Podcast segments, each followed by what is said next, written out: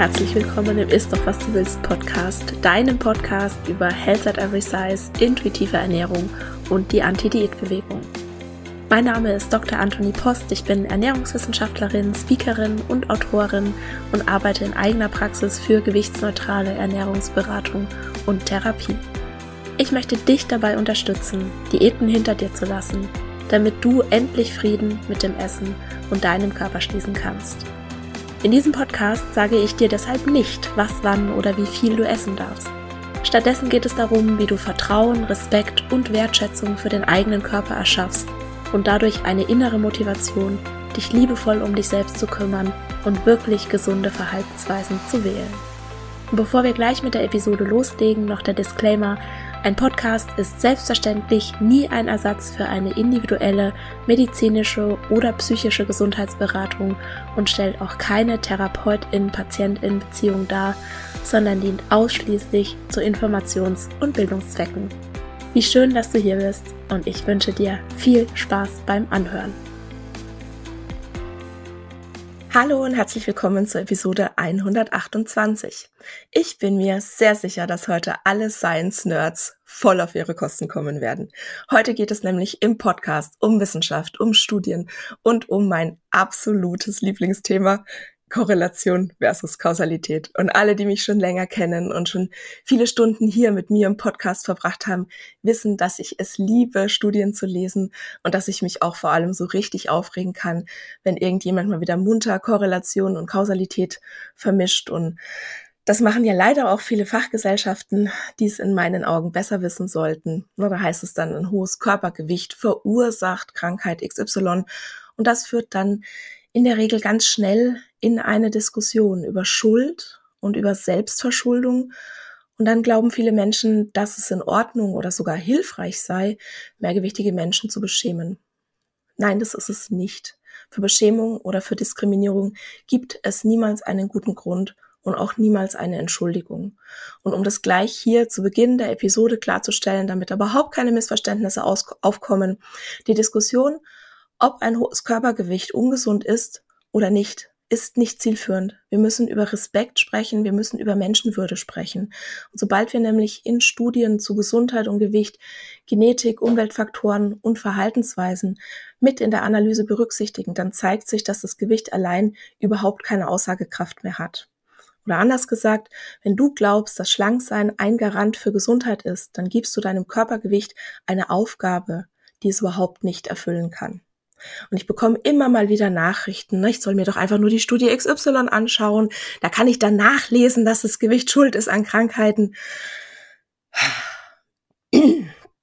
Ja, dazu kann ich halt nur sagen, es reicht nicht, irgendein Abstract zu lesen, sondern man muss auch wissen, woran man jetzt eine gute und eine schlecht gemachte Studie erkennen kann. Man muss wissen, wo die Forschung an ihre Grenzen stößt. Man muss wissen, welche menschlichen Fehler ganz automatisch, ganz typischerweise in der Forschung passieren können.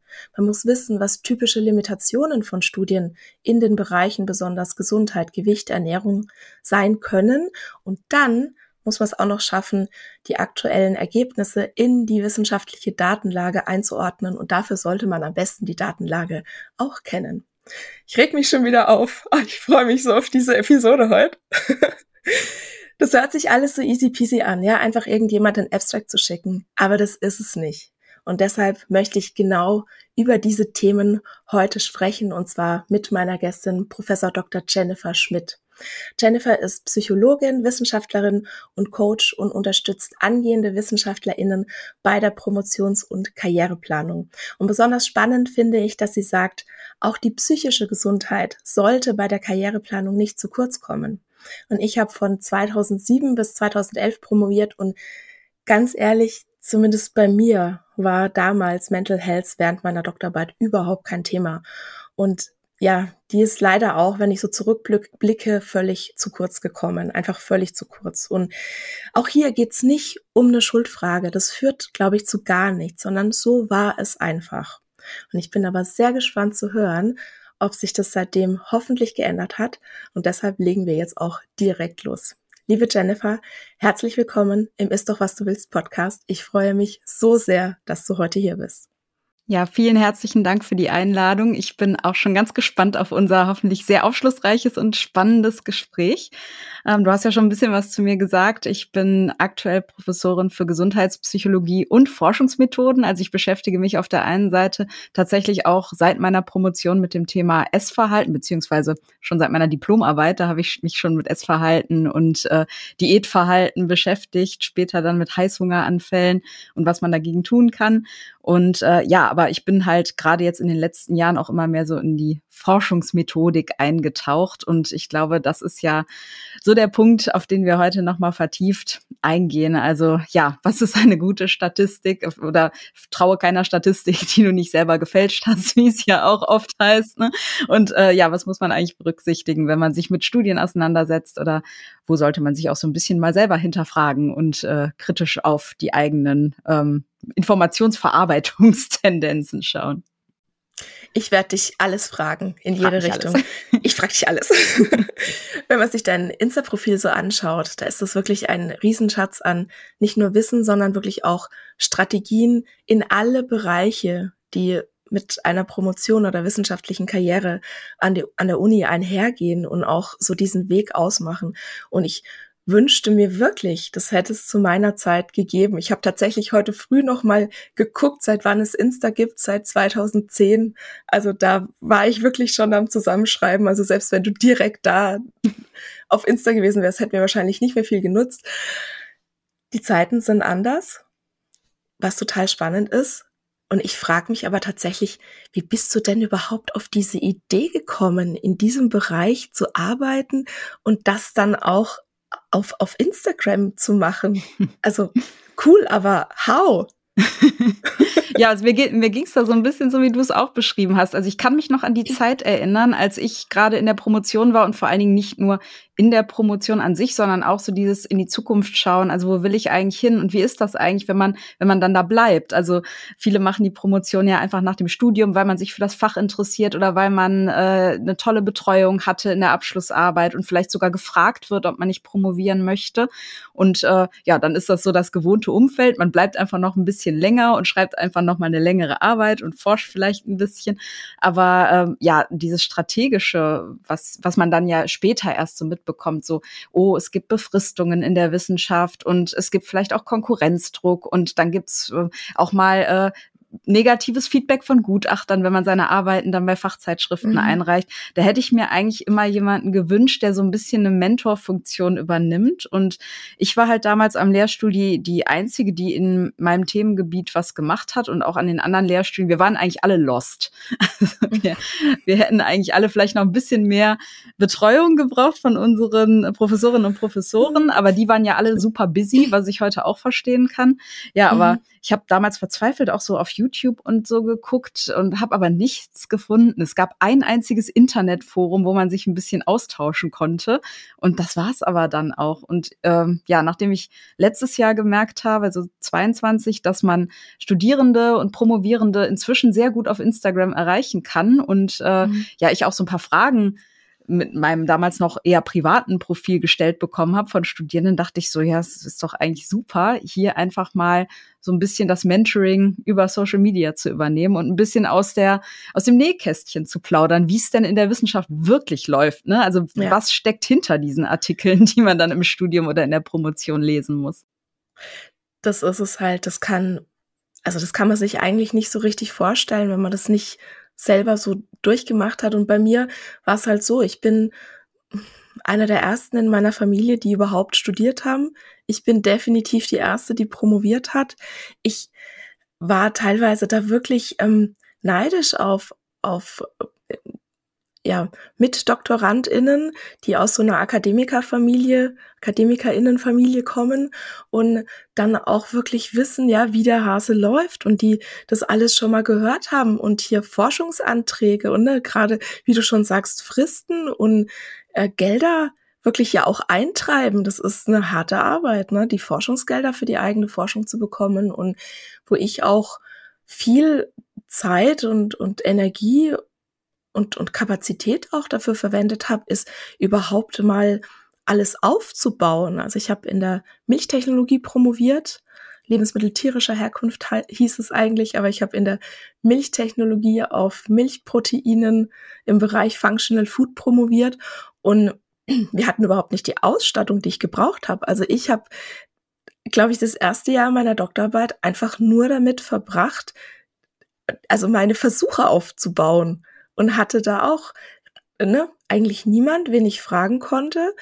Natürlich habe ich schon so die Fühler zu anderen Fachgebieten auch ausgestreckt, aber wir mussten eine Analytik aufbauen, wir mussten den, den also die ganzen Versuche aufbauen. Ich habe ja stundenlang irgendwelche ähm, ja Angebote verglichen und musste die einholen. Also das war Überforderung pur, weil ich da einfach überhaupt, also ich wusste überhaupt nicht, wie das geht oder was ich da machen muss. Und ja, also ich würde auch sagen, wir waren echt alle lost.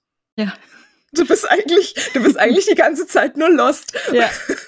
Und dann, wenn du praktisch arbeitest, also wie ich habe praktisch gearbeitet, mhm. da kriegst du dann irgendwelche Ergebnisse raus und dann sind die teilweise, wo du denkst, okay, ja, das habe ich jetzt nicht erwartet. Und dann geht nämlich die Fehlersuche los. Mhm. War es der Versuchsaufbau? Habe ich irgendeinen Fehler gemacht? Habe ich, ähm, also interpretiere ich, interpretiere ich das vielleicht falsch? Hat einer meiner Mitarbeitenden irgendeinen Fehler gemacht? Ja, also der pH falsch eingestellt und dann geht's los. Und dann hast du nämlich ja sehr schnell einen großen Berg an, an Ergebnissen und dann musst du damit auch noch klarkommen. Ja, genau so ist das. Und ich meine, äh, das fachliche, die fachliche Unterstützung, die dann äh, die Betreuung halt liefern kann, also Doktor, Vater, Doktor, Mutter, wie man es ja immer noch so schön nennt, ähm, mhm. das, das ist ja das eine. Aber das andere ist, dass man auch manchmal einfach Leute braucht, die einem sagen, das ist normal. In der Promotion mhm. geht jeder durch diese Phasen. Und das heißt nicht, dass du schlecht bist oder dass du nicht geeignet bist. Also einfach auch mal so ein bisschen Mut zu sprechen und äh, ja. äh, sagen, also so, ja, einordnen, sage ich jetzt mal. Ne? Und ich hatte, hatte halt Glück, dass ich eine sehr gute Kollegin hatte, die mit mir durch diese ganzen Höhen und Tiefen gegangen ist, aber auf einem komplett anderen Thema promoviert hat. Aber wir, wir waren halt beide in diesem Promotionsdilemma, sage ich jetzt mal. Und das hat hat mir mega geholfen. Ich hatte auch später eine Supervisionsgruppe, aber das war halt alles, also hätte ich das von Anfang an gehabt, dann wäre mir vielleicht auch einiges an Verzweiflung und äh, mhm. schlaflosen Nächten einfach erspart geblieben. Ja. Ja, ja. Ja, ich, ich hätte mir gewünscht, dass mir am Anfang jemand gesagt hätte, weil ich bin so ein ich bin so ein verkopfter Mensch. Wenn ich ein Problem habe, kaufe ich erstmal ein Buch, ja in der, in der Promotion war das dann so, wenn ich eine Herausforderung habe, lese ich erstmal eine Studie, nur dass es dann nicht eine waren, sondern es waren dann direkt tausend. Und auch wirklich mir zu sagen, fang an, mach, probier's aus. Ich habe da wirklich, also weil ich halt auch noch meine Sachen aufbauen musste, das war, ich hatte da wie so eine, keine Ahnung, es war fast wie so eine Ladehemmung dass ich ganz viel Mut erstmal sammeln musste, um überhaupt loszulegen. Und mir hätte da auch wirklich einfach jemand mal sagen müssen, probier's einfach mal aus. Mach einen Versuch, der geht dann in die Hose.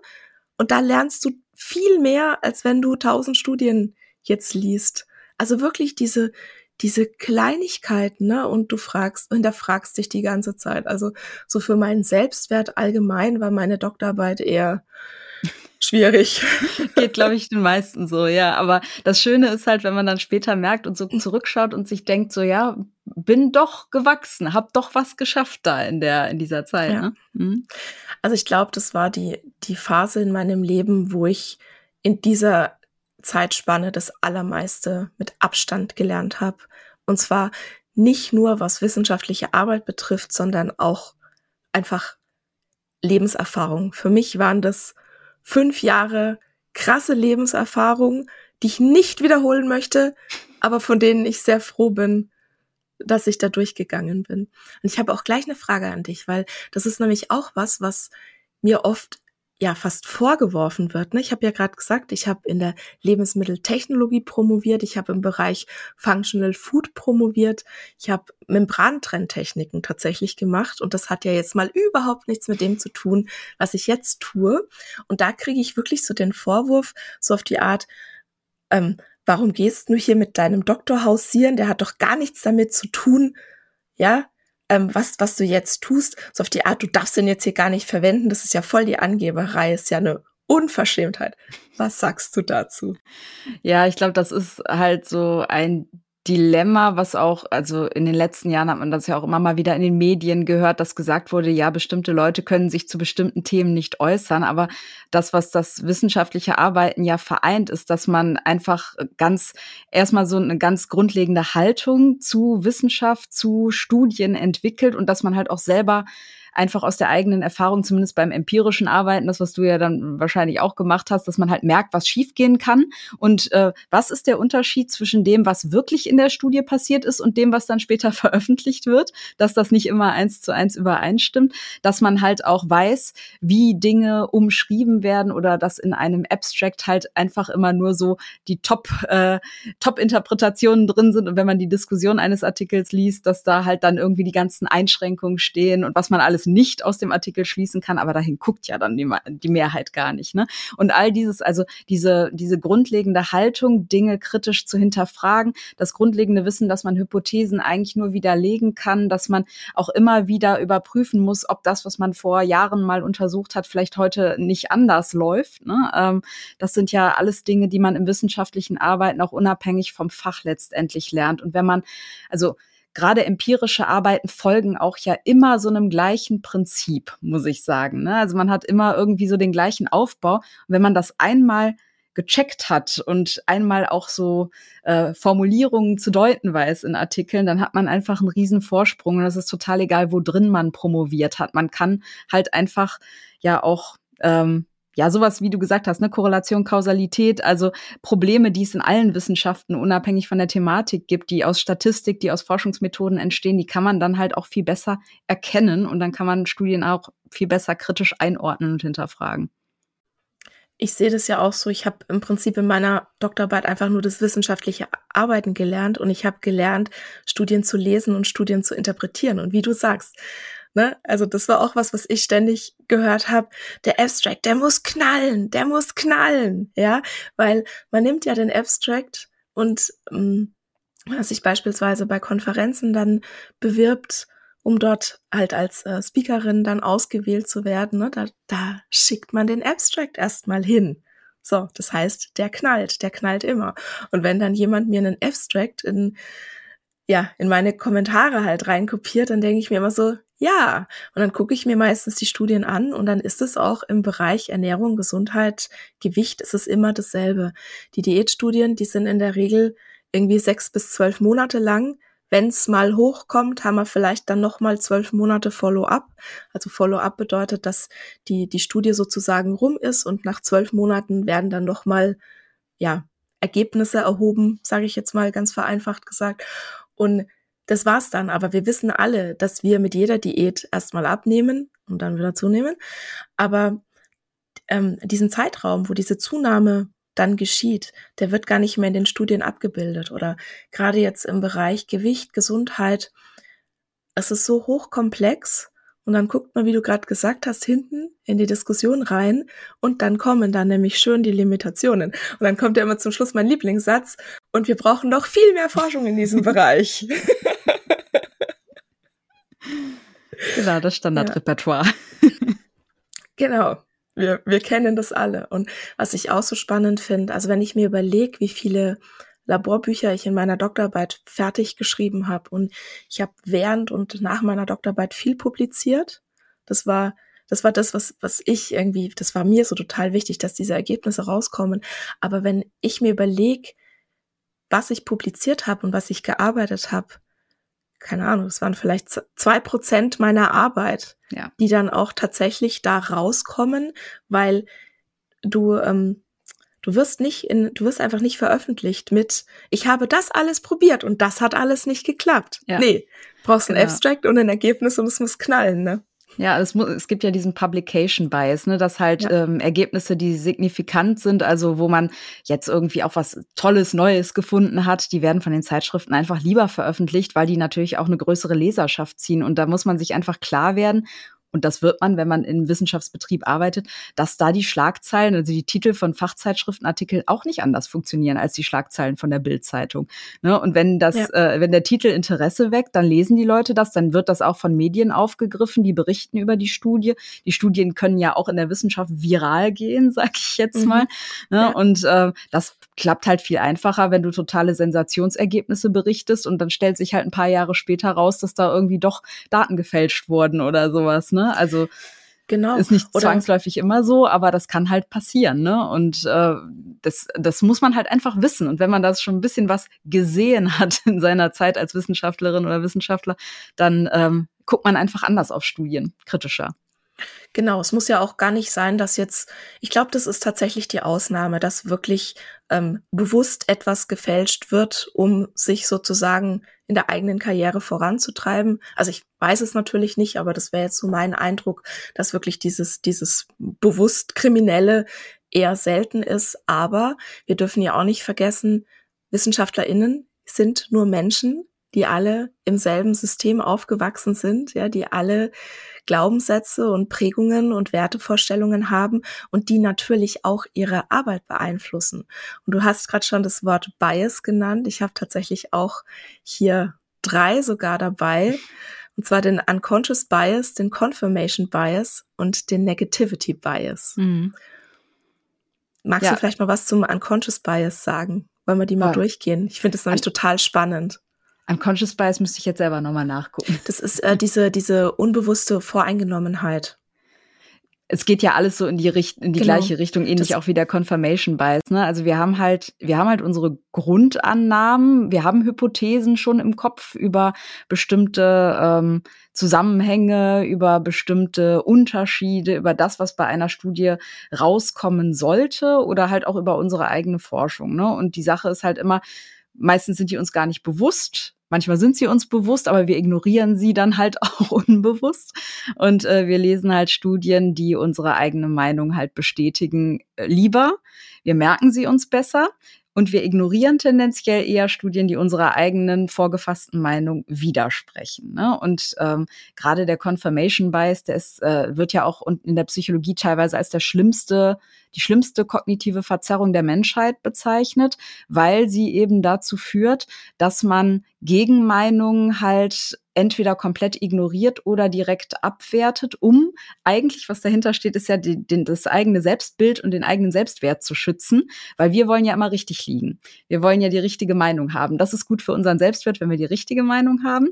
Also von daher suchen wir dann tendenziell auch die Belege, die das bestätigen. Und gerade, das kennst du ja dann auch, wenn man sich mit Studien, äh, wenn man sich so Studien um die Ohren haut und wild im Internet diskutiert, dann wird der Abstract rausgesucht und der Abstract rausgesucht. Und das sind halt dann meistens genau die Studien, die sagen nämlich auch das, was ich sage. Ne? Hier ist mein Beleg. Wir wollen ja auch immer alles belegen. Ne? Aber man vernachlässigt die fünf anderen Studien, die sagen, so einfach ist das nicht. Und eigentlich müsste man das noch berücksichtigen. Und die meisten Studien berücksichtigen das aber nicht. Und deswegen kann man das nicht so einfach sagen. Ne? Und das ist halt dieser Confirmation Bias, der ähm, Wissenschaftler halt genauso trifft wie jeden im Alltag, der da mit äh, Zeit Zeitungsartikeln oder ähm, ich habe aber von meiner besten Freundin gehört, das Punkt, Punkt, Punkt argumentiert. Ne? Da sind die Wissenschaftlerinnen und Wissenschaftler ja auch nur Menschen. Von daher betrifft uns das genauso.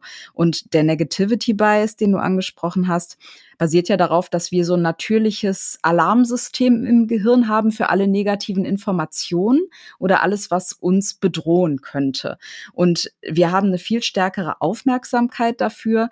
Wir haben eine ähm, viel bessere Merkfähigkeit für negative Informationen. Und das kann natürlich dann, also es sind meistens aber nicht die negativen Informationen, die unserer Meinung widersprechen, sondern wenn wir eine Meinung haben, dass etwas schlecht ist, dann merken wir uns dann sowas natürlich auch. Ne? Das bleibt besonders im Gedächtnis hängen. Und auch das ist total menschlich, aber das betrifft dann eben halt auch Wissenschaftlerinnen und Wissenschaftler. Und ähm, genau, es ist halt wirklich wichtig, dass man sich dessen klar wird, weil die Forschung auch zeigt, dass der erste Schritt zur Besserung ist, dass man diese Verzerrungen kennt. Wenn man sie einmal kennt, dann ist man sensibler dafür, sie auch bei sich selber wahrzunehmen und auch mal die andere Perspektive bewusst einnehmen zu können. Ne? Aber also in der Psychologie, selbst in der Psychologie machen das nicht alle, obwohl wir eigentlich das im Studium alles kennen mit diesen kognitiven Verzerrungen. Ne? Ja, obwohl man eigentlich meinen dürfte, dass, also, dass es da eigentlich der Standard sein sollte. Aber man ist ja dann auch ganz oft, ne, man hat ja wirklich diese ganzen Herausforderungen und oft bleibt dann auch dafür gar keine Zeit. Und das hängt natürlich auch alles komplett zusammen. Also dieser äh, Unconscious Bias, würde ich sagen, das ist auch ja fast wie so ein Oberbegriff für, ja. für das alles. Ne? Das passt, ja. Also genau, das, also die genau, impliziten Prozesse, ja. Genau. Und das hängt ja dann natürlich auch alles zusammen. Und was ich für, bei mir so spannend fand, ja, ich bin ja auch durch und durch Wissenschaftlerin und habe das gelernt, kritisch zu arbeiten. Und gerade beim Thema Gesundheit und Gewicht, da waren meine Glaubenssätze, da waren meine Prägungen so stark, dass ich teilweise überhaupt nicht auf die Idee gekommen bin, zu hinterfragen. Ne, weil das ist ja auch ähm, das andere in, in der Forschung, du kannst nicht immer beim Urschleim anfangen. Ne?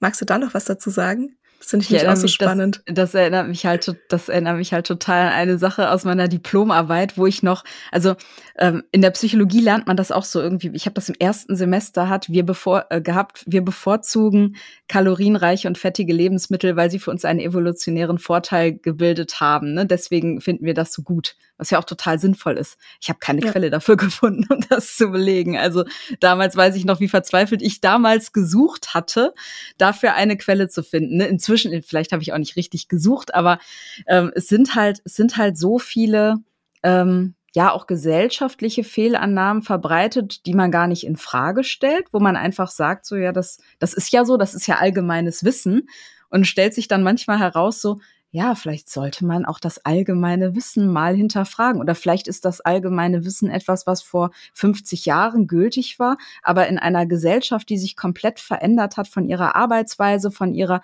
ähm, von den Möglichkeiten auf Informationen zuzugreifen, aber auch vom Lebensstil, den wir einfach pflegen. Vielleicht ist das heute einfach nicht mehr das Allgemeinwissen. Ne? Und äh, klar, man kann nicht immer bei Adam und Eva anfangen, aber es ist trotzdem, glaube ich, ganz wichtig, manchmal auch diese Grundsätze, mit denen man groß geworden ist, einfach zu hinterfragen. Ne? Und ähm, ja, auch da gibt's nicht immer richtig und falsch. Da, also meine, meine liebste Erkenntnis ist ja, es, äh, die Juristen sagen das ja immer so gerne, aber es gilt eigentlich für jede Wissenschaft. Es ist nicht, es gibt nicht richtig oder falsch und die Wissenschaft sagt nicht, die Wissenschaft ist sich nicht einig, dass Punkt, Punkt, Punkt. Das ist nie so. Die Wissenschaft ist sich meistens einig, dass es immer darauf ankommt. Darüber sind sich die meisten einig. Das ist was, was ich während der, während der Pandemie, während Coronas so häufig versucht habe zu erklären. Wissenschaft befindet sich in einem permanenten Flow und was heute erforscht wird, kann morgen völlig überholt sein. Und ich bin da gerade auch so in meinem Umfeld auf total wenig Verständnis gestoßen. Ne? Da kamen dann so Sätze wie, oh, die Forschenden, ne, die ändern ja ständig ihre Meinung und vor ein paar Wochen haben sie noch das behauptet und jetzt sagen sie das totale Gegenteil und ne, ach, die haben doch überhaupt keine Ahnung und ich kam da überhaupt nicht mit meinen Argumenten durch, was also ich sehe dich schon die ganze Zeit nicken.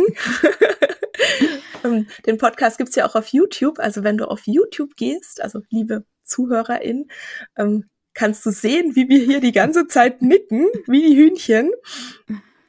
Ich äh, würde mal an deiner Körpersprache äh, ablesen, dass es dir genauso ging. Ja, also es ist halt dieses, wir irren uns zur Wahrheit, ne? Und dass wir halt immer immer jeden Tag irgendwie uns selbst hinterfragen müssen und dass wir halt auch Entwicklung gerade in dynamischen Feldern, wo ähm, noch nicht viel erforscht ist, da müssen wir solche Entwicklungen halt auch berücksichtigen. Und ich finde einerseits wichtig, dass man, dass man deutlich macht, Wissenschaft ist nicht eine feste Wahrheit, die man einmal entdeckt und die dann für immer gültig ist. Und das ist vielleicht in der Physik so, wenn man sagt, ja, es gibt die Schwerkraft und die funktioniert immer so und so.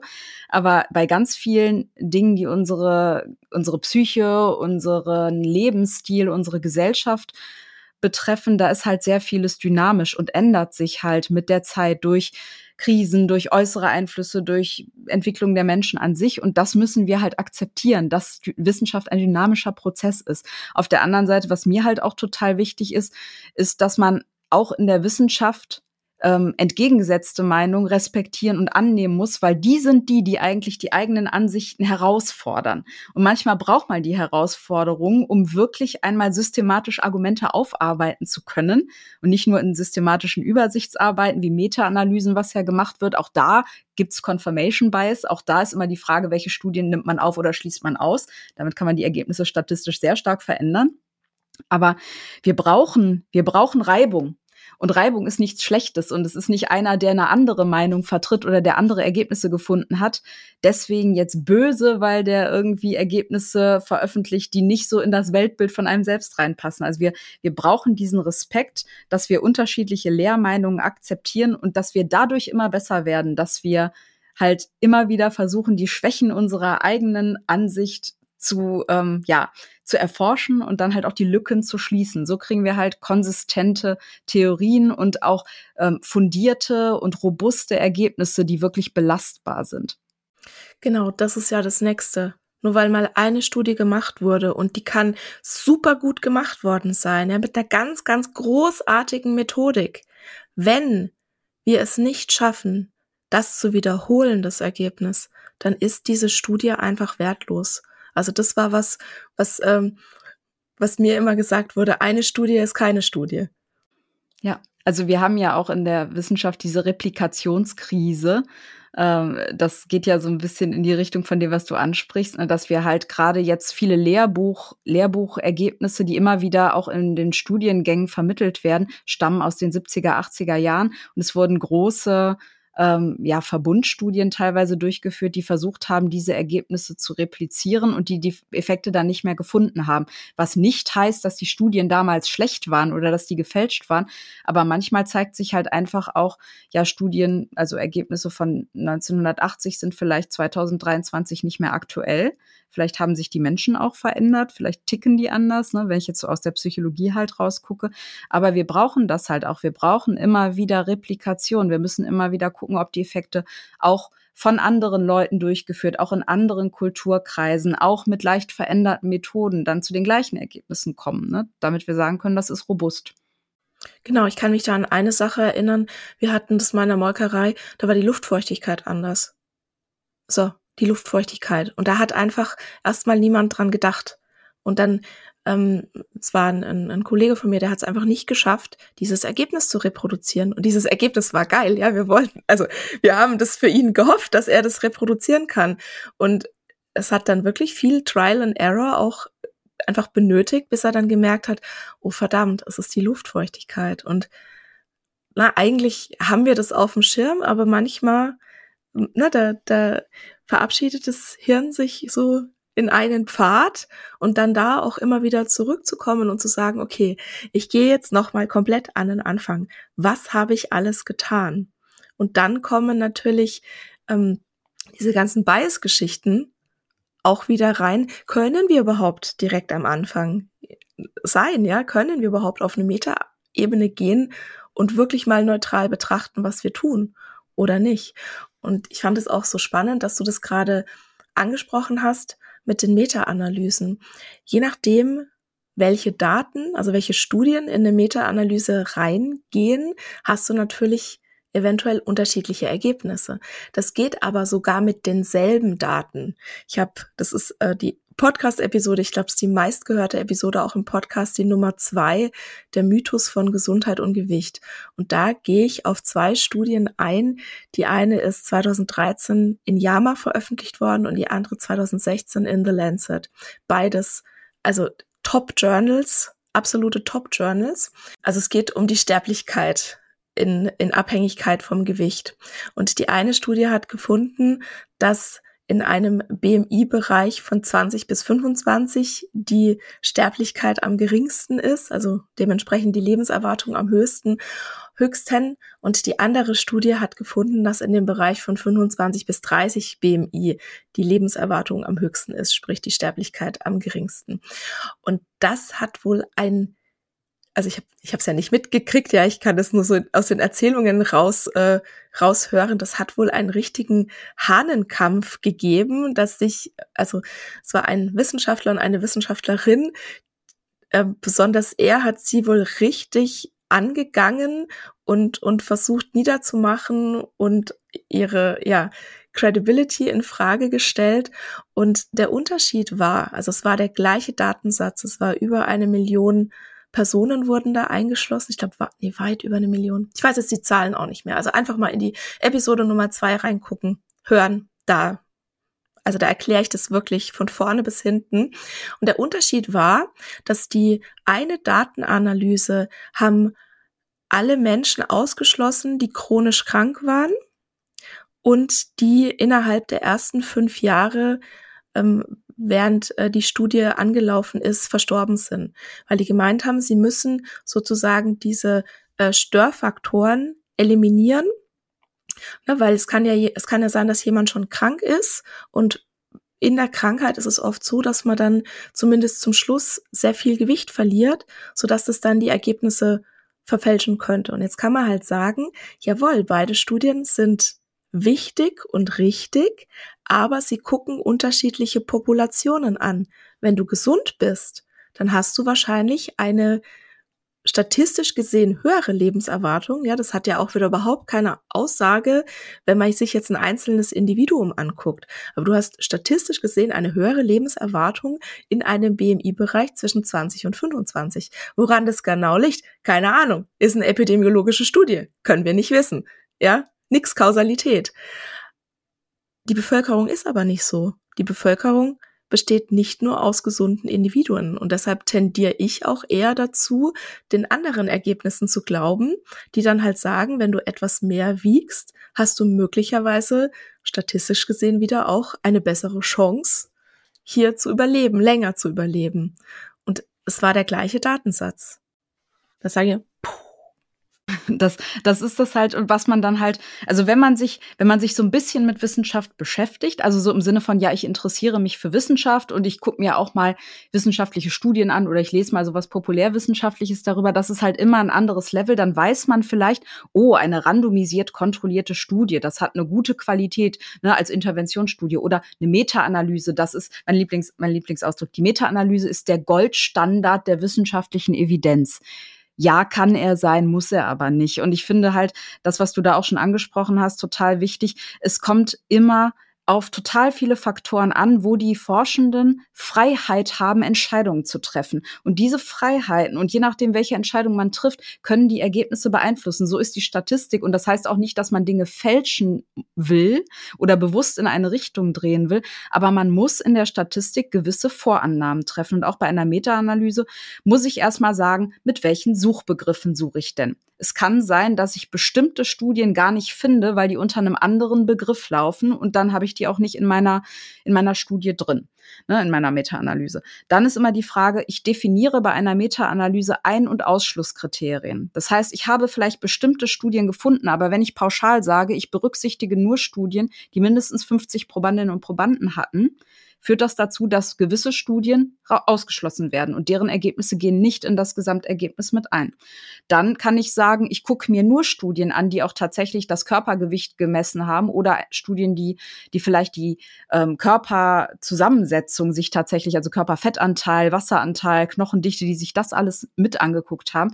Und je nachdem, das schließt ja vielleicht schon Labore aus, die nicht die super krasseste technische Ausstattung oder nicht die üppigsten Forschungsgelder haben. Und dann gehen auch diese Ergebnisse auf einmal nicht in die Studie ein. Und so selektiert man letztendlich Studien, die am Ende zu einem Gesamtergebnis beitragen. Das, was der Leser, die Leserin am Ende aber sieht, ist, oh, die Meta-Analyse hat rausgefunden, der Effekt ist so. Ne? Und genau die Sache, welche Zielgruppe nimmst du dir eigentlich, welche Studien aus welchen Kulturräumen beziehst du mit ein, aber auch die Frage, was sind deine Zielvariablen, welche statistische Methode wendest du an, für welche Störvariablen oder konfundierenden oder Einflussvariablen kontrollierst du statistisch, führt teilweise zu total unterschiedlichen Ergebnissen. Ne? Ich kenne eine Studie jetzt aus einem anderen Bereich, aus der Biofeedback-Forschung. Da wird auch sehr viel, ich habe ja auch gesehen, du hast eine Folge zur ADHS gemacht mit äh, Lukas. Ähm, da wird auch sehr viel zum Thema Neurofeedback bei ADHS geforscht. Und das ist so ein Thema, wo die Meta-Analysen auch über die Jahre zu unterschiedlichen Ergebnissen gekommen sind. Es liegt teilweise daran, ob man die Eltern oder die Lehrer fragt, ob die Kinder aufmerksamer sind. Das macht einen riesen Unterschied. Ne? Die Eltern sagen, die Kinder sind aufmerksamer, aber die Lehrer sagen, nö, die Kinder sind nicht aufmerksamer geworden. Die Eltern kriegen aber die Kinder viel länger am Tag mit als die Lehrenden. Die Lehrenden kriegen sie in einem anderen Kontext mit. Ne? Also der vielleicht auch nicht immer funktional ist in, in unseren Breitengraden für jetzt tatsächliches Lernen. Ne? Ähm, aber sowas führt dann zu unterschiedlichen ähm, Empfehlungen, ob man sagt, ja, das ist eine Intervention, die man gut anwenden kann, oder nein, wende lieber die bewährten Medikamente an, zum Beispiel. Ne? Und so prügelt man sich da auch in der Wissenschaft so ein bisschen hin und her. Das muss einem einfach klar sein, wenn man nicht drinsteckt in diesem System, dass Wissenschaft nicht das eine Naturgesetz ist und nur weil etwas wissenschaftlich untersucht wurde, ist das jetzt die ultimative Wahrheit, sondern auch da spielen Interessen, spielen Vorannahmen, spielen Entscheidungen von Einzelpersonen eine Rolle dafür, was am Ende rauskommt. Ja, absolut. Ich habe früher mal gedacht, ne, was in einem Buch steht, das ist die Wahrheit. Mhm. Dann habe ich promoviert. ja, es, Ne? Also man kann schon solche Grundannahmen natürlich treffen und das müssen wir ja auch machen. Wenn ich bei jedem Versuch ne, nochmal hätte nachprüfen müssen, ob Schwerkraft auch wirklich funktioniert, ja, ne, da kommst du nirgendwo hin. Aber dieses, diese Offenheit, sich zu bewahren und wirklich mal auch alles zu hinterfragen, ist so wichtig. Allerdings ist es auch ganz schön anstrengend als ich plötzlich diese neue Welt entdeckt habe, Anti-Diät, was da alles dranhängt. Ich war in meinen Grundfesten erschüttert. Anders kann man es nicht sagen. Ich habe nichts und niemandem mehr getraut. Und es war ganz, ganz schlimm, weil das mich wirklich in eine Lage gebracht hat, ja, wie du sagst, ich habe bei jedem Satz, den ich irgendwo in irgendeiner Studie gelesen habe, erstmal die Schwerkraft in Frage gestellt. Und das war so anstrengend. Es war so anstrengend und ich bin so froh, dass es da einfach schon ganz viele tolle Menschen gibt, wo ich wirklich hingehen konnte, beispielsweise Christy Harrison, wo ich gucken konnte, okay, was hat sie für Studien? Wie interpretiert sie die? Ich lese die selber, würde ich die auch so interpretieren. Also ich war da so froh, weil sonst wäre ich ja, ja, loster als lost wäre ich gewesen. Das war so anstrengend, wenn du dein ganzes Leben lang irgendwas glaubst und plötzlich hast du sozusagen den Beweis vor dir, schwarz auf weiß, dass es nicht so ist. Oi, Und das ist auch das, wo ich in meiner Arbeit ganz oft sehe. Ich versuche immer eher Neugierde zu wecken dass ich sag, schau mal, magst du vielleicht mal nur für fünf Minuten die Welt aus meiner Perspektive sehen? Hättest du da Lust drauf? Weil das ist ja auch sowas, ne? Ich komme hier mit diesen neuen Ideen, die sind ja gar nicht so neu, aber halt nicht Mainstream. Und es wird grundsätzlich verlangt, dass alles, was ich behaupte, dass ich das auch mit Studien belege. Und ne, wenn jetzt andere Menschen, die vielleicht unserem gesellschaftlichen Schönheitsideal sehr nahe kommen, also sprich schlank, weiß, fit, jung und gesund sind, die können sich hinstellen und die wirklich absurdesten Sachen von sich geben, die absurdesten Health Claims und dann sagen alle nur, boah, Stein der Weisen mache ich jetzt auch, ne? Und woran liegt es denn, dass ich, weil ich ja offensichtlich gegen den Strom schwimme, dass von mir ständig verlangt wird, mich zu beweisen und dass andere einfach munter behaupten können, was sie möchten und das ist dann voll okay.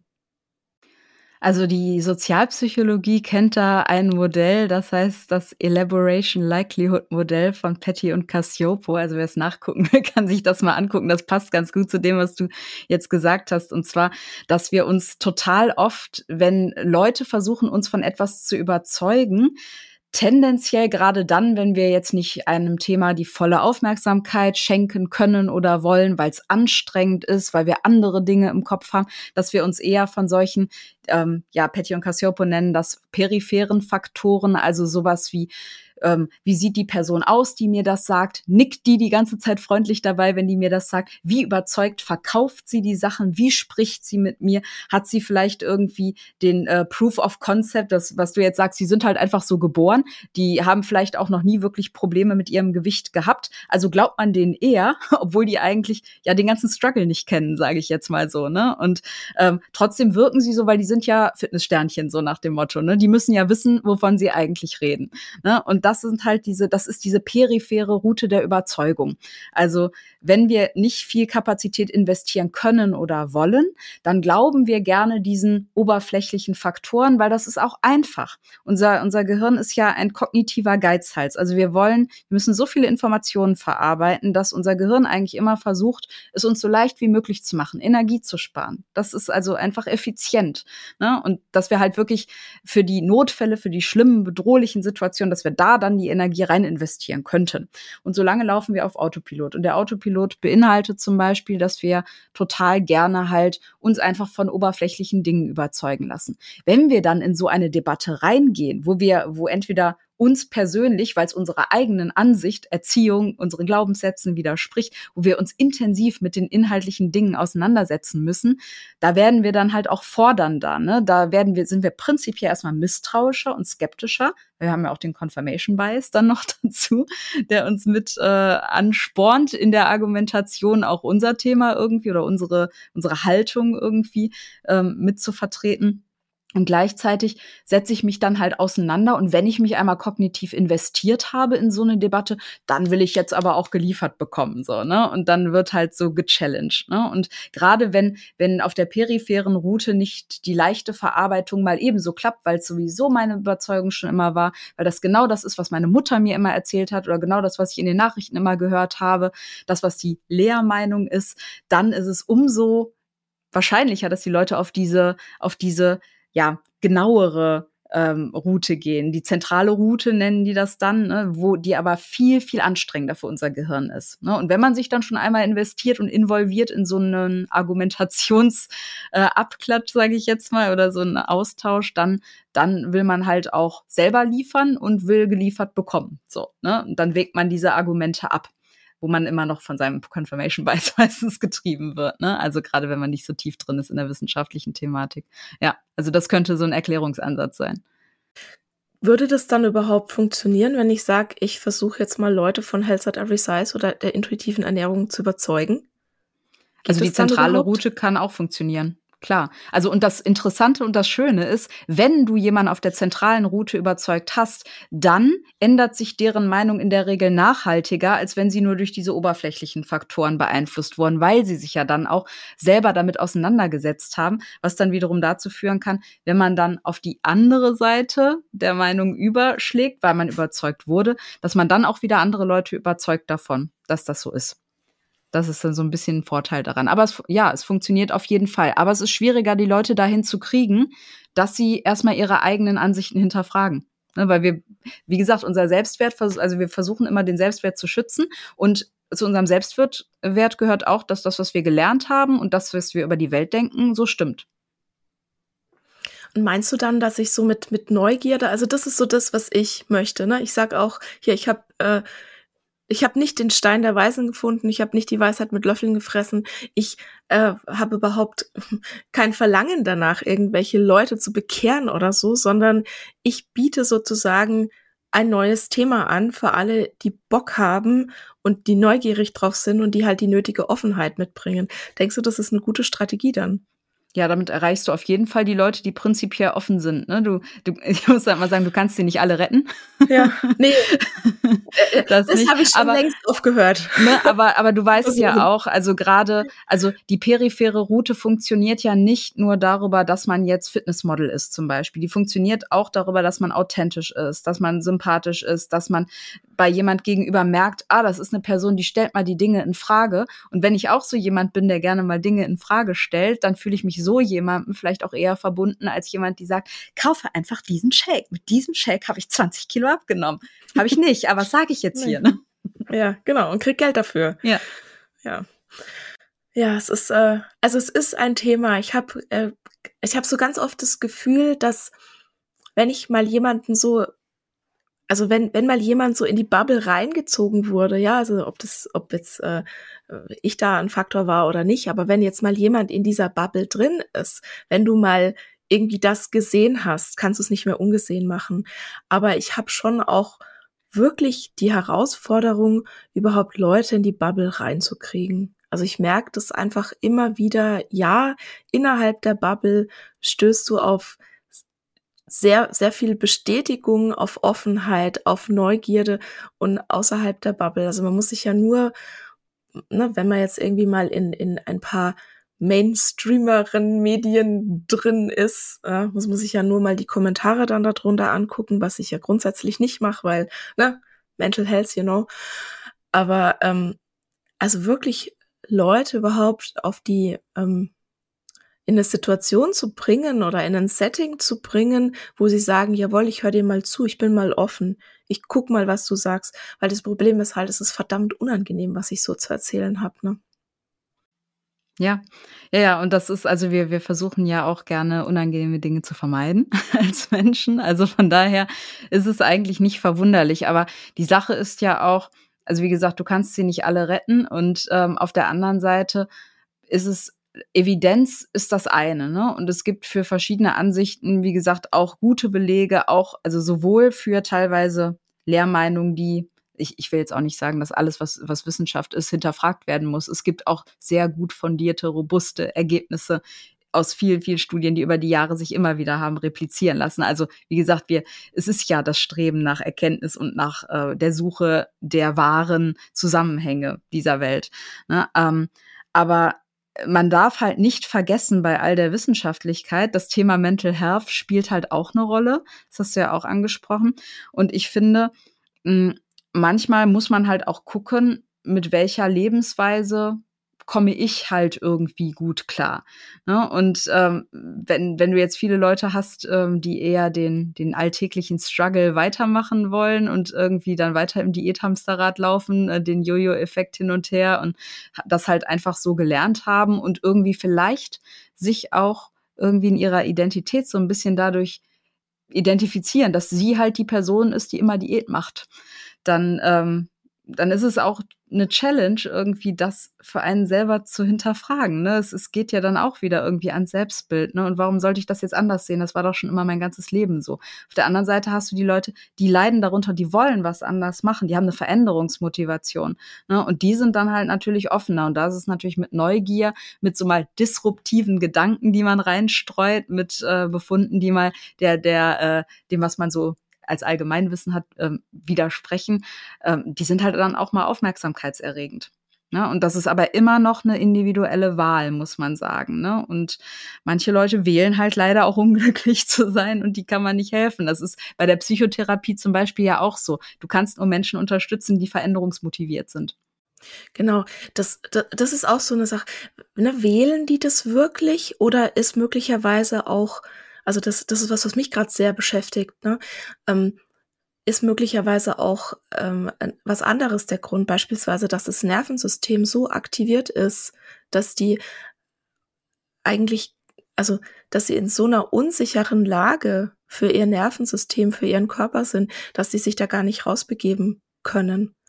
Weißt du, was ich meine? Das hört sich, also das hat sich jetzt so ein bisschen, man kann das vielleicht falsch verstehen, ne, dass man dann sagt, ich bin mir sicher, du hast es nicht so gemeint, aber dass man dann sagt, ja, ich muss ja nur wählen, das zu tun. Ich muss ja nur daraus, ne, ich, und dann sind wir sofort wieder in diesem, ja, ich muss mich mehr anstrengen, ich muss noch einmal, aber ich sehe das bei mir, also nur damit einfach da keine Missverständnisse aufkommen. Und ich glaube, du hast es auch gar nicht so gemeint. Ich sehe das bei mir immer wieder einfach auch in der Beratung, dass, also, dass, manch, dass manchmal da einfach gar keine Wahl da ist. Dass es wirklich darum geht, gerade zu überleben dass man vielleicht seit der Kindheit ähm, nie, niemals diese Sicherheit gespürt hat. Und dann ist, sind Dinge oft auch gar keine Wahl an sich. Also einfach nur noch mal so. Oh, das war jetzt irgendwie so einmal Gedanke. Äh, ich bin gerade äh, sehr interessiert, wirklich so an Nervensystemregulierung. Das ist einfach gerade was, was ja was ich, was ich eine ganz krasse Sache finde, weil ich immer wieder auch so in den Beratungen an einen Punkt komme, wo ich das Gefühl habe, alles, was ich sag, gibt eigentlich jetzt nur noch Stress hinzu. Ne? Und dass die Situation eigentlich gar nicht so ist, dass jemand Zeit oder Kapazität oder Energie für Selbstversorge hat und das dann zu hinterfragen, woran kann das liegen? So, das war jetzt hier mal so ein kleiner Schwenk. Ich möchte noch mal zum Thema Mental Health. Inwieweit, du bist ja auch Coach, inwieweit spielt denn da das Thema Mental Health bei dir eine Rolle? Und vor allem, was mich natürlich interessiert, was machst du denn, damit Promovierende oder Menschen jetzt, die im wissenschaftlichen Dienst an der Uni arbeiten, ja, dass, dass die, dass die ihre mentale Gesundheit stärken. Ja, also erstmal, wo spielt das Thema eine Rolle? Es ist halt total, also du hast ja auch gesagt, ne, diese Promotionsphase oder generell das Arbeit in der Wissenschaft, äh, Arbeiten in der Wissenschaft führt ja immer wieder zu ja, ähm, Erschütterungen, so, äh, zu Stress, zu sowohl Zeit- und Leistungsstress, Konkurrenzdruck, psychosozialer Stress, die Zweifel an sich selbst, bin ich wirklich gut genug dafür, das Hochstapler-Syndrom, was da halt reinkommt. Ne? Also eigentlich, eigentlich kann ich ja gar nichts und ich bin ja nur irgendwie aus Glück hierhin gekommen oder es war, es liegt an anderen, dass ich äh, ausgewählt wurde und eigentlich haben die gar nicht gemerkt, dass ich in Wahrheit immer nur mir alles zusammengeflunkert hat und gar nicht kompetent bin. Ne? Das sind alles so, so Komponenten, die eine Rolle spielen. Zusätzlich die Orientierungslosigkeit, ne? dieses mangelnde Kontrollerleben. Das sind alles Punkte, die die psychische Gesundheit Gesundheit in der Promotion beeinflussen können, plus die Unsicherheit für die Zukunft. Also wie lange läuft mein Vertrag jetzt noch hier bei uns in Deutschland? Habe ich einen Anschlussvertrag? Kann ich mir eine Gelder für meine nächste Studie, für meine eigene Stelle einwerben? Bin, fliege ich nach zwölf Jahren aus dem Wissenschaftssystem raus, weil meine Befristungen nach Wissenschaftszeitvertraggesetz auslaufen und ich keinen Anschluss mehr finde, so muss ich mir einen Plan B überlegen. Das sind alles so Themen, die eine Rolle spielen. Und ähm, ja, da sind ich sag jetzt mal, ich gehe mal weg von dem, was du eben angesprochen hast, wenn man jetzt wirklich so in, in einer dauerhaften Überlastung ist, zum Beispiel aufgrund einer psychischen Vorbelastung, was das Ganze noch weiter erschweren kann. Aber da sage ich immer, ich bin keine Psychotherapeutin. Ich habe zwar in der klinischen Psychologie ge gelernt, gelehrt, geforscht und gearbeitet, aber ich bin keine Psychotherapeutin, ich bin nur Coach und ich ziehe da ganz klar die Grenze, dass ich Personen, die traumatisiert sind oder die schwer depressiv sind, die Essstörungen oder Persönlichkeitsstörungen haben, dass ich dann immer klar mache, dafür ist das Coaching nicht da. Da sollte man sich die kompetente Unterstützung von Menschen holen, die das gelernt haben über teilweise zehn Jahre oder noch länger dann mit der Berufspraxis, die das gut bearbeiten können. Meine Perspektive ist eher quasi die Ressourcen zu stärken, die man für den Umgang mit der eigenen psychischen Gesundheit entwickelt. Das heißt, auf der einen Seite der, der, Klassiker Stressmanagement spielt eine Rolle und wir können super viel halt einfach selber machen, wenn wir uns, wenn wir uns die Zeit dafür, wir brauchen nicht viel Zeit, wenn wir uns ein paar Minuten Zeit am Tag dafür nehmen, sei es von Atemübungen, die auch das, das ähm, autonome Nervensystem wieder ins Gleichgewicht bekommen können, womit man diese Dauererregung und Anspannung durchaus reduzieren kann, sei es mit expressivem Schreiben, um diese Gedankenspiralen halt aus dem Kopf zu bekommen und vielleicht auch dadurch entstehende Schlafprobleme zu bewältigen, sei es über den ähm, regelmäßigen Austausch, dass man einfach mal über sich die Dinge wirklich von der Seele reden kann, weil das weiß ich noch aus meiner eigenen Erfahrung als Doktorandin. Ich hatte halt bis auf diese eine Freundin niemanden, dem ich das erzählen konnte, der das versteht, wie es mir da jetzt gerade eigentlich geht und dass ich irgendwie Strukturen bekomme, um diese Situation, wo man halt so lost ist, irgendwie wieder kontrollieren zu können. Also da auch so Tipps, Ratschläge, was ja im Coaching nicht so gängig ist. Also das Coaching, der auch der systemische Coaching-Ansatz, den ich quasi gelernt habe, sagt ja letztendlich, in dir steckt alles, du weißt alles selbst schon besser. Aber die Sache ist, in diesem komplexen System ist es manchmal trotzdem hilfreich, wenn einem jemand sagt, wie der Hase eigentlich läuft. Und man kann nicht alles wissen, weil man nicht in allem drin gesteckt hat. Und die Wissenschaft ist auch teilweise sehr undurchsichtig in ihren ungeschriebenen Regeln und so. Da braucht man ein bisschen Erfahrungswissen. Und so versuche ich das einerseits über ja halt wirklich konkrete Ratschläge, Struktur, also wie bau, wie schreibe ich jetzt das Exposé, wie gehe ich, wie plane ich das Gespräch mit meinem Betreuer, um da irgendwie besser ähm, betreut zu werden oder hier irgendwie, dass ich ein Problem in meiner Studie wirklich gut ansprechen kann, da konkrete Unterstützung zu geben. Selbstfürsorge in dem Sinne, wo kann ich mir Zeit nehmen, wo kann ich auch Grenzen setzen, was ist okay, was andere Leute machen, was ist nicht okay, was andere Leute mit mir machen, ab wann fängt Ausbeutung an und ab wann ist es einfach das Opfer, was man bringen muss, so auch ne, für die eigene Karriereentwicklung.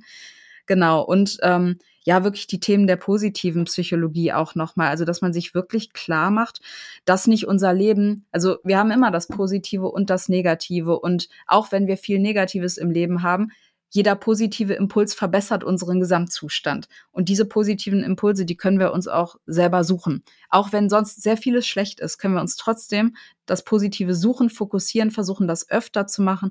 Das waren bei mir zum Beispiel Konferenzen, wo ich immer gemerkt habe, den Austausch, den ich am eigenen Lehrstuhl nicht habe, den finde ich auf Konferenzen mit Leuten, die im gleichen Thema wie ich arbeiten, mit denen bleibe ich im Kontakt. Da macht man vielleicht, man, man sieht sich halt einfach regelmäßig in der Supervision, das war super hilfreich, einfach von anderen auch deren Probleme zu hören und dann zu merken, ich bin ja nicht alleine. Es geht ja offensichtlich auch anderen so. Das sind so, würde ich mal, ist auch wieder ein langer Monolog, aber das sind so die Mental Health Faktoren, die in der, in der Karriere in der Wissenschaft halt eine Rolle spielen. Ich hänge an deinen Lippen, monologier hier ruhig. Nee, das ist, äh, ich muss gerade auch bei mir dran denken. Also ich, äh, ich glaube, ich hätte meine Doktorarbeit nicht geschafft, wenn nicht nach zwei Jahren dann endlich jemand an den Lehrstuhl gekommen wäre, ne, eine Person, meine, eine Freundin, mit der ich auch heute noch befreundet bin, die hat mich da letztendlich gerettet, weil man darf sich halt auch irgendwie, also ja, wie soll ich das sagen? Ähm, natürlich gab es bei uns ein Miteinander, ja, wir waren ein Fachgebiet und wir waren KollegInnen und wir haben uns gegenseitig geholfen, aber man darf auch nicht bei der Promotion vergessen, es herrscht ein riesengroßer Konkurrenzdruck um die Forschungsgelder, um vor allem auch die, die Kapazitäten ne, der Mitarbeitenden beispielsweise im Lehrstuhl, um die Ressourcen, die, die da sind. Also ne, es, es gab, bei uns gab es nur eine Molkerei, so und die hatte dann drei Angestellte und dann musstest du dir halt deine Termine buchen. Und wenn du dann schlecht geplant hast und du hast halt deinen Versuch in einem Tag nicht geschafft, ja, dann hast du halt vielleicht drei Wochen warten müssen. Also da und dann kommt es halt vielleicht auch bisschen ne, auf, auf, auf die Doktoreltern an, inwieweit die halt ja vielleicht auch diese Konkurrenzsituation entschärfen oder verschärfen, bewusst oder unbewusst. Und ich habe halt dann auch gemerkt, ähm, du musst schon auch öfter mal die Ellenbogen ausfahren, weil sonst kommst du halt zu nichts. Und ja, das stärkt halt jetzt nicht unbedingt die Gemeinschaft. Und letztendlich finde es so schön. Es geht, es, es kommt immer, egal, egal über welches Thema wir hier im Podcast sprechen, es kommt immer wieder auf dasselbe raus, ja. Die Gedanken sortieren, Journaling vielleicht, in Verbindung gehen, dir Gleichgesinnte suchen. Äh, es ist immer wieder dasselbe. Selbstversorge, ist wirklich völlig wurscht, mit wem ich hier rede. Es ist immer wieder dasselbe. Das sind dann, das sind dann die Befunde, die sich gut replizieren ja? lassen, ne? Ja, genau. Hervorragend. ähm, ich würde ganz zum Schluss noch ein, ein, ein bisschen erfahren wollen, gerne, was du an Essverhaltensforschung gemacht hast. Möchtest mhm. du darüber noch was sagen? Und ja. Korrelation, Kausalität haben wir jetzt gar nicht so viel drüber geredet, wie ich das eigentlich vorhatte, aber ja, aber wir haben über die, Stör, über die, die, ja. die Störvariablen sind ja so letztendlich auch so ein wichtiger Einflussfaktor ja. für die für die Unterscheidung von Korrelation und Kausalität. Ne? Aber Gut. Ähm. das soll uns an der Stelle reichen. Ich würde gerne noch bisschen was zu deiner zu deiner Essverhaltensforschung hören, weil mich das einfach interessiert. Mhm. Also ich habe angefangen mit meiner Diplomarbeit über das Geschmacksempf das emotionale Geschmacksempfinden von gezügelten und nicht gezügelten Esserinnen zu schreiben. Mhm. Also tatsächlich Personen, die häufig Diät gehalten haben, aber eher tatsächlich immer wieder äh, die Diät abbrechen, weil sie Heißhungeranfälle bekommen zum Beispiel ähm, und äh, deren Umgang mit zum Beispiel kalorienreduzierten und äh, fettreduzierten Schokopuddings waren das damals bei mir. Ähm, damit habe ich angefangen und damals festgestellt, dass Frauen mit viel Diäterfahrung deutlich besser emotional auf kalorienreduzierte Puddings reagieren, wahrscheinlich, weil sie es einfach eher gewohnt sind, als die Frau, die ein normales Essverhalten hat, die also nicht in dieser Diätspirale drin ist. Was bedeutet emotional besser? Sorry, ich habe ich, ich hab die genau, ich habe die Körperreaktionen dabei gemessen und man hat bei den Frauen, die niemals mit diesem ganzen Diätprodukten ähm, in Berührung gekommen sind, gemerkt, dass die also die ein intuitiveres Essverhalten wahrscheinlich auch einfach haben und das weniger trainiert ist, dass die einfach auf so chemische Nahrungsmittel mit viel Süßstoffen und sehr fettreduziert, dass die dadurch also emotional automatisch mit mehr Ablehnung reagieren, als die Frauen, die darauf getrimmt wurden, ihr Leben lang diese Sachen gut zu finden die dann sogar im Blindtest die Sachen als äh, angenehmer beurteilen, wahrscheinlich, weil sie es gelernt haben. Ne? Und auch emotional, also das heißt mit ihren körperlichen Reaktionen ähm, positiver darauf reagieren. Ne? Also so eine gelernte Konditionierung, dass man sowas dann halt gut findet. Das war so ein bisschen die Richtung. Aber ich habe auch bei denen festgestellt, dass die generell, wenn sie mit Pudding konfrontiert wurden, schon Spannungszustand im Gehirn gezeigt haben. Also gerade die Frauen mit Diäterfahrung, dass die eine viel stärkere Anspannung in der Konfrontation mit solchen verbotenen Lebensmitteln gezeigt haben, was dann dazu geführt hat, dass ich in meiner Promotion überlegt habe, kann man nicht mit Neurofeedback, also einer Methode, wo man lernt, die, die eigene Gehirnaktivität live zu beeinflussen, trainieren, dass man anders auf diese verbotenen Lebensmittel oder auch Heißhungerlebensmittel, nach denen, die man eigentlich verweigert im Alltag, aber nach denen man dann Gelüste bekommt, denen man nachgibt und dann schämt man sich dafür, dass man so einen Heißhungeranfall hatte. Also kann man da an dem Stresszustand, den das Gehirn entwickelt, was verändern. Und habe halt in der Literatur gesehen, dass es da durchaus, gerade wenn man immer wieder Heißhungeranfälle gibt, auch ähm, ja, Parallelen gibt zu dem Muster, was auch Personen mit einer Suchtproblematik zeigen. Wenn die jetzt zum Beispiel mit Zigaretten konfrontiert werden und lange nicht geraucht haben, dann zeigt sich eine ähnliche Gehirnaktivität bei Rauchenden ähm, wie bei Personen, die Heißhungeranfälle haben, die dann mit einem Foto von Schokomuffins zum Beispiel konfrontiert werden. Genau, da habe ich ein Training entwickelt, wie man über das äh, Neurofeedback die Gehirnaktivität so verändern kann, dass man entspannter mit solchen Lebensmitteln umgeht. Und da auch noch ein bisschen weiter geforscht. Es hat auch gut funktioniert. Ich habe zwei randomisiert kontrollierte Studien da gemacht und ähm, ja, das wurde dann später auch an der Uni Leipzig mit ähm, Frauen mit Binge-Eating-Störungen auch nochmal weiter erforscht. Also das ist so einer der Stränge, an denen ich forsche. Und äh, der andere, der sich aus dem Essverhalten dann so ein bisschen ergeben hat, ist auch das ganze Thema Stigmatisierung, Bodyshaming, ähm, aussehensbezogene Hänseleien. Was machen die eigentlich mit der psychischen Gesundheit? Und ähm, ja, was ist eigentlich Bodyshaming? Da haben wir eine Studie, ähm, eine Definitionsstudie tatsächlich zu gemacht. Das ist natürlich auch so ein Thema. Also also, dass halt unabhängig davon, ob und wie, äh, welche Art von Ernährung gesund oder nicht gesund ist oder also oder funktional oder nicht funktional ist für die individuelle Person, dass es halt trotz allem immer so ist, dass ein positiver Umgang mit dem eigenen Körper und ein positives Feedback aus der Umwelt im Sinne einer Körperneutralität. Also ich bin da ein großer Vertreter der Körperneutralität, gar nicht mal der Körperpositivität, weil das auch für viele Frauen schwierig ist, die solche Probleme hatten, den Körper wirklich positiv wahrzunehmen, aber den Körper eher neutral und in seinen ähm, unfassbaren Leistungen zu akzeptieren und zu respektieren und dass so ein Umgang halt durchaus förderlicher auch für weitere Aspekte der psychischen Gesundheit ist. So, und das sind so ne, diese so zwei der großen Strömungen in meinen in meiner Forschung zum Essverhalten. Das ist so spannend. Das würde jetzt eigentlich gerade fast noch eine Podcast-Episode. ich komme noch mal wieder.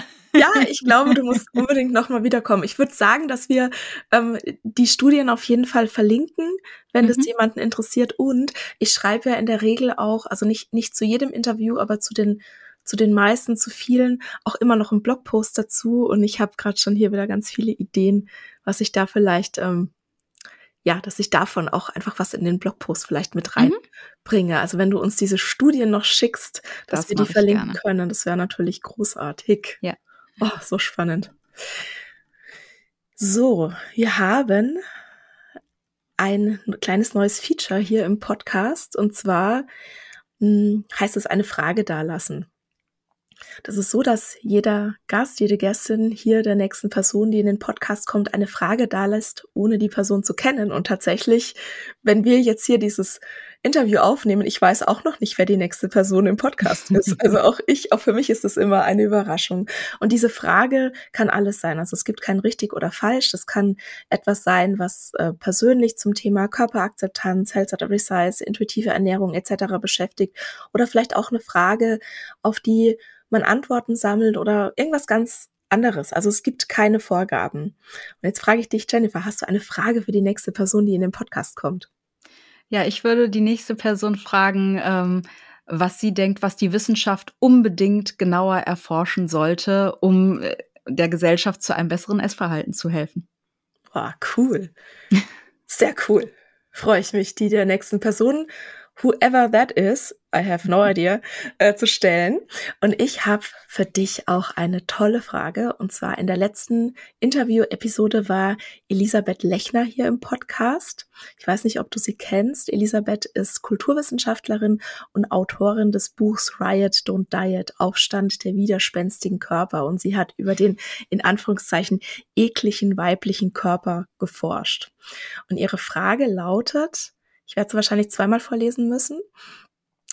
Welche Räume wünschst du dir, um die Themen Körperakzeptanz und intuitives Essen besprechen zu können, damit wir gemeinsam aus dieser Scham, die diese Themen mit sich bringen, rausschlüpfen können. Also welche Räume wünschst du dir, um die Themen Körperakzeptanz und intuitives Essen besprechen zu können, damit wir gemeinsam aus dieser Scham rausschlüpfen? Hm. Ja, das kommt so ein bisschen drauf an, ob man das auf der persönlichen oder auf so einer institutionellen Ebene betrachtet. Ne? Also ich finde äh, generell, dass mh, hm, jede Person selber entscheiden sollte, in wie, in welchem Umfang sie darüber sprechen möchte, weil ich weiß, dass vielen Leuten das wirklich auch schwierig fällt und dass sie auch eine gute Strategie daraus entwickeln, nicht über solche Themen zu sprechen, für sich persönlich. Ähm, ich kann mir durchaus aber vorstellen, also gerade unter äh, Menschen, die ähnliche Probleme haben, dass man so in, in gewissen Zirkeln, äh, Intervisionsgruppen, ich denke immer so technisch, ne, aber Austauschgruppen halt wirklich ein bisschen, ähm, ja, die Themen ansprechen kann, vielleicht, vielleicht auch das Ganze in so einem, mh, mm, in einen Kontext mit einzubauen, der schon sehr körperbezogen ist. Also zum Beispiel im betrieblichen Gesundheitsmanagement da auch Angebote zu schaffen für Menschen, die das in Anspruch nehmen wollen und wo das Ganze halt dann auch, ja, nicht irgendwie stigmatisiert wird, sondern als Teil der Selbstfürsorge akzeptiert und angenommen ist. Körpertraining und Embodiment-Training oder sowas, ja. Das ist total spannend. Ich glaube auch, dass wir das sehr viel mehr auch schon in den Schulen verankern müssten. Hm. Also gerade auch Selbstfürsorge, das ist was, was meine Kinder zum Beispiel bisher nicht in der Schule gelernt haben. Und ich glaube aber, dass die beide auf sehr gute Schulen gehen, hm. dass es ähm, noch ganz anders sein kann. Da bin ich sowieso der Meinung, dass Psychologie eigentlich Schulfach sein müsste, standardmäßig. Und zwar nicht nur Psychologie im Sinne von, was ist klassisches Konditionieren, sondern ja. tatsächlich, tatsächlich auch im Sinne von, äh, wie funktioniere ich eigentlich? Gerade auch, welche kognitiven Verzerrungen treiben mich eigentlich im Alltag an? Und was macht es eigentlich mit mir und meiner Umwelt, wenn ich dieses oder jenes tue? Um halt bessere Empathiefähigkeit zu fördern, um halt, ja, auch das eigene Denken mal zu hinterfragen oder lernen besser zu denken. Also besser nicht im wertenden Faktor, sondern in einem für mich, für mich persönlich ein besseres, bessere Denkmuster zu ähm, entwickeln. Also weg von Schwarz-Weiß-Denken, weg von mhm. irgendwie Jumping to Conclusions. Äh, das, das wäre schon toll, wenn man so ein bisschen kognitive Umstrukturierung den Leuten schon in der Schule mitgeben könnte. Als auch Mittel zur Selbstfürsorge. Bin ich sofort bei dir. Wer hier irgendwelche Ideen hat, bitte einfach melden. Ja. Wir machen da was. Möchtest du ganz zum Schluss den ZuhörerInnen noch was mitgeben oder ist so für den Moment alles gesagt? Ja, im Hinblick auf Wissenschaft, ich glaube, es ist ganz wichtig, dass man da kritisch bleibt, dass man nicht dem Abstract glaubt, sondern auch in die Diskussion reinguckt. Also immer besser die Diskussion lesen als den Abstract. Ähm, und äh, wirklich halt auch hinterfragen, also immer unter der Prämisse, auch Wissenschaftler sind Menschen, die in der Regel sehr idealistisch sind und etwas Gutes tun wollen. Also ich würde jetzt auch nicht unterstellen, dass viele Leute Daten fälschen, aber es gibt das halt auch. Und es mhm. gibt, es gibt auch Motive hinter der Wissenschaft, die nicht immer nur Wahrheitssuche sind. Wissenschaft ist auch ein System. Ähm, also von daher finde ich ganz wichtig und auch immer bei Studien zu gucken, wer die Studie finanziert hat. Das finde ich auch einen mhm. ganz uh, wichtigen das Punkt. Das haben wir noch gar nicht. Ja, nee. ja. Oh, ja. genau. Also das ist äh, gerade bei Meta-Analysen sollte man da immer drauf gucken, ne, äh, von wem das jetzt gesponsert wurde. das finde ich ganz wichtig für die Wissenschaft und fürs Thema Umgang mit dem Körper, Essverhalten. Also wenn für dich persönlich etwas funktioniert und selbst wenn du keine wissenschaftliche Evidenz dafür findest, dann ist das auch okay. Wissenschaft ist immer etwas, was für den Durchschnitt gilt und ganz selten für den Einzelfall. Und gerade in allem, was Menschen betrifft, benutzen wir Statistik, weil es immer Ausnahmen von der Regel gibt. Und wenn du anders funktionierst, dann hör im Zweifelsfall auf deine Erfahrung und nicht auf eine Studie. Wunderbares Schlusswort. Und was ich noch ganz kurz ergänzen will, es gibt äh, im Podcast eine Episode, das ist die Nummer 97. Da ist so ein bisschen nochmal zusammengefasst von, also vieles von dem, was wir heute über gute und schlecht gemachte Studien äh, besprochen haben. Also woran du wirklich merkst oder woran du erkennen kannst, was eine gute Studie ist. Und die Finanzierung ist auch so wichtig, da immer drauf zu gucken. Und also so schön, dass du das gerade gemeint hast, ne? Also sich auch nicht von der Wissenschaft dann irgendwie blenden zu lassen oder sich beeinflussen zu lassen, wenn du irgendwas machst, was für dich funktioniert. Ja, herzlichen Glückwunsch, wunderbar. Aber bitte dann nicht glauben, und da wären wir dann wieder beim Privilegiencheck, dass alles, was für dich funktioniert, man dann auch einfach, einfach mal so, ja, eins zu eins auf alle anderen Menschen übertragen kann. Das ist meine Meinung dazu. Wo kann man dich finden? Was bietest du an? Ja, also bei Instagram, das ist momentan so mein Hauptkanal. Ähm, unter karriereweg.wissenschaft biete ich Tipps, Tricks, Strategien rund um das wissenschaftliche Arbeiten und die Karriere in der Wissenschaft.